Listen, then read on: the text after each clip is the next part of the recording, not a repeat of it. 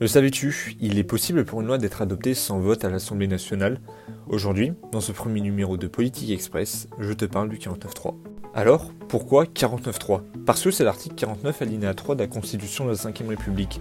Le chef du gouvernement peut notamment décider de l'utiliser si les débats au Palais Bourbon sont trop longs ou s'il estime qu'il est urgent de faire passer une certaine loi.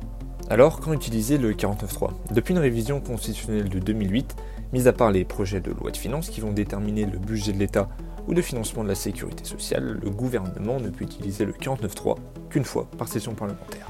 Alors, que se passe-t-il quand le 49.3 est utilisé? On dit que le gouvernement engage sa responsabilité. Mais pourquoi? Car les députés peuvent sous 24 heures déposer une motion de censure.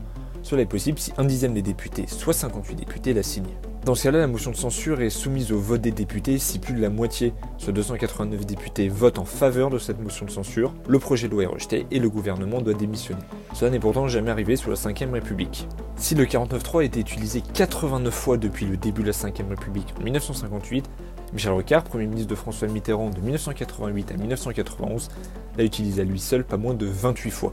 Sous la présidence d'Emmanuel Macron, il n'a été utilisé qu'une seule fois en mars 2020 pour le projet de réforme des retraites ce projet n'était pas arrivé à son terme à cause de la crise sanitaire.